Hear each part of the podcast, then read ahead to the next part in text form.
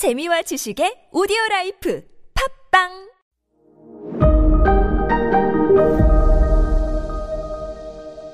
네, 여러분 안녕하십니까. 역사 스토리텔러 썬킴 인사드리겠습니다.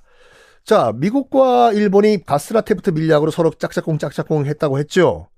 영일 동맹, 그 러일 전쟁 직전에 영국과 일본도 손잡았어요. 왜?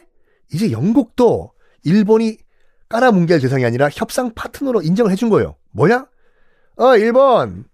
우리 영국이 인도 지배할 테니까 일본 너희는 대한제국 지배 콜 헌터니 콜데스 된 거예요. 요게 영일 동맹이 체결된 이후에 일본 경사가 났습니다. 그때요. 경사요. 왠지 아십니까? 이제 우리도 서구 열강과 어깨를 나란히 할 수 있다. 영국도 대영 제국도 대영 제국도 우리 일본을 인정해줬다. 요 동등한 조약이었거든요. 아. 그때 일본에서 난리 났었어요. 뭐 기념 엽서 만들고 뭐 드디어 우리 일본도 서구 열강과 어깨가 동등한 이제 열강이 됐다. 대영 제국도 우리 일본을 인정해줬다 예요. 하여간 이런 과정을 통해서 이제 1905년도에 을사늑약 이 체결이 됐습니다. 어, 고종 입장에서 봤을 때는 마지막 발악, 그 몸부림이라도 해야 될 거 아니에요. 그래서 2년 후에 1907년도에 아, 고종은 이준 열사 등등등 그 사신들을 네덜란드 헤이그에서 열리는 만국 평화 회의에 보냅니다. 을사늑약은 무효다. 난 도장 찍은 적 없다. 헤이그에 특사를 보냈는데 이게 딱 일본한테 걸린 거 아니에요. 이토 히로부미한테. 그래가지고 일본 됐고 고종 깜찍한 짓 하셨네. 어쩌라고 헤이그에서 받아주기라도 할 것 같았습니까? 어? 야 끌어내려. 그래서 헤이그 특사 사건 이후에 일본이 고종을 강제 퇴위시켜버려요. 그리고 어리버리한 그 아들 어, 내가 황제인가 순종을 앉혀버립니다. 그냥 확실히 컨트롤하자.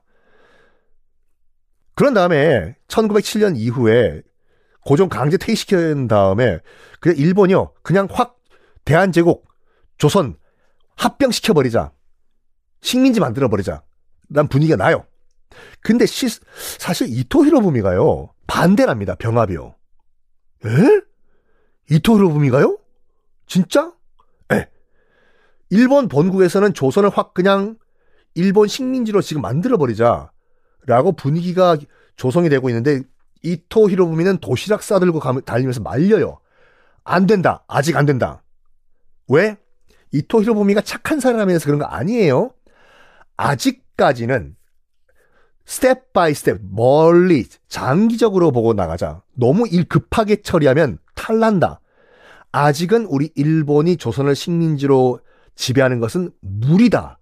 라고 하면서 병합 반대를 해요. 이토 히로부미가.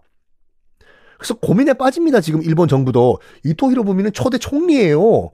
일본 최고 원로예요. 그런 사람이 반대하니까 난감한 거예요. 어떡하냐. 저 할배가 자꾸 반대를 하니까.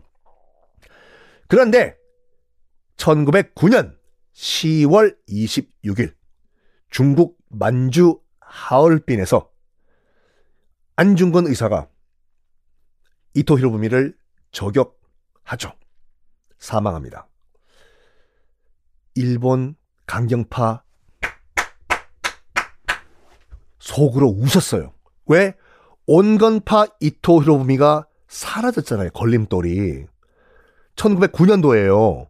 1909년도 10월 26일 날 걸림돌이었던 이토 히로부미가 사라지자마자 바로 그 다음 해 다음 해에 1910년 8월 29일 날 조선을 병합을 해버립니다. 경술년이죠. 경술, 국치, 한일 합방이라는 표현 쓰면 안 돼요, 여러분. 합방이라는 것은 양측이 동등하게 합의를 했다는 거예요.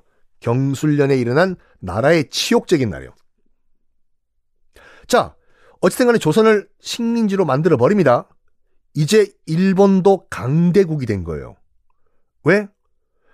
일본도 이미 이전부터 식민지였던 타이완, 이제 한반도 전체가 다 일본의 지배하에 들어가지 않습니까? 일본 이제 자신감 뿜뿜이에요. 야, 그 이전에 체결했던 우리 서구 여강과 체결했던 불평등 조약 있잖아. 싹 다 갈아엎어버리고 다시 공정한 조약으로 바꿔 해요. 대표적인 게 뭡니까? 대표적인 게 바로 체결됐던 미일 수교 통상조약, 미일 그 수교.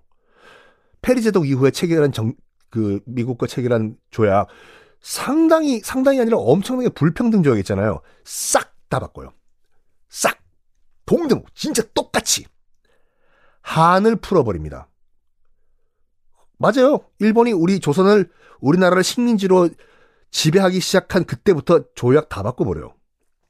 그래서 청일 전쟁에서 일본이 승리한 거랑 러일 전쟁에서 일본이 승리한 거랑 일본사에서 굉장히 중요한 의미를 가져요. 뭐냐? 페리 제독 이후에 뭉개졌던 일본의 자존심이 다시 100% 회복된 계기를 만들어준 전쟁이에요. 봐봐요. 페리 제독이 도쿄 앞바다에서 대포 쏘고 협박했던 거로부터 딱 40년 만이거든요.